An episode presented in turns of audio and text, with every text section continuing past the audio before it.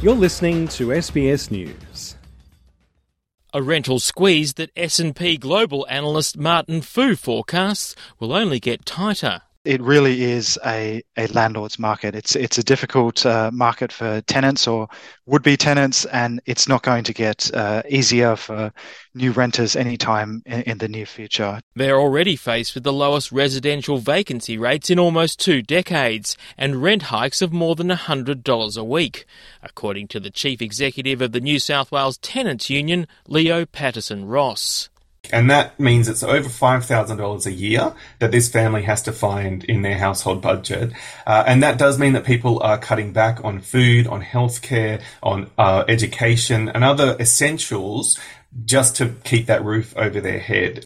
Other factors include rising interest rates, inflation, and new entrants vying for accommodation in the market. Senior Westpac analyst Pat Bustamante says after a big increase last year, new migration flows are set to reach historic highs by 2025. It's particularly adding further demand to the areas um, along the east coast capital cities where migrants tend to come when they uh, arrive into Australia. So that's your Sydney, that's Melbourne, um, and Brisbane as well.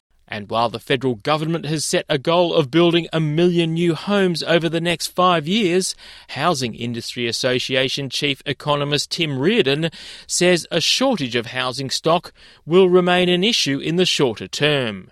We're seeing the number of completions of multi units are well below what they were a couple of years ago.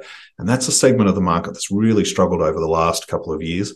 And we certainly need to see more because that, that type of dwelling is the one that's going to ease that rental shortage the quickest. International students returning to Australian universities after a COVID 19 pandemic hiatus are among those feeling the rental pinch, as a chronic shortage of beds on campuses leave them exposed to the fads of the private market.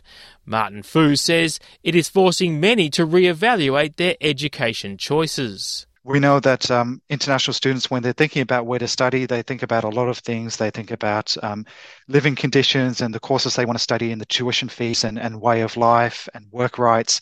And um, increasingly, accommodation is going to be another factor that they've got to consider before they decide whether they want to study in Australia, in a particular city, maybe go to a different city, maybe go to a regional campus, or maybe go to one of Australia's competitors offshore. With local universities heavily reliant on overseas student numbers, he says affordable housing is critical. Gareth Boreham, SBS News.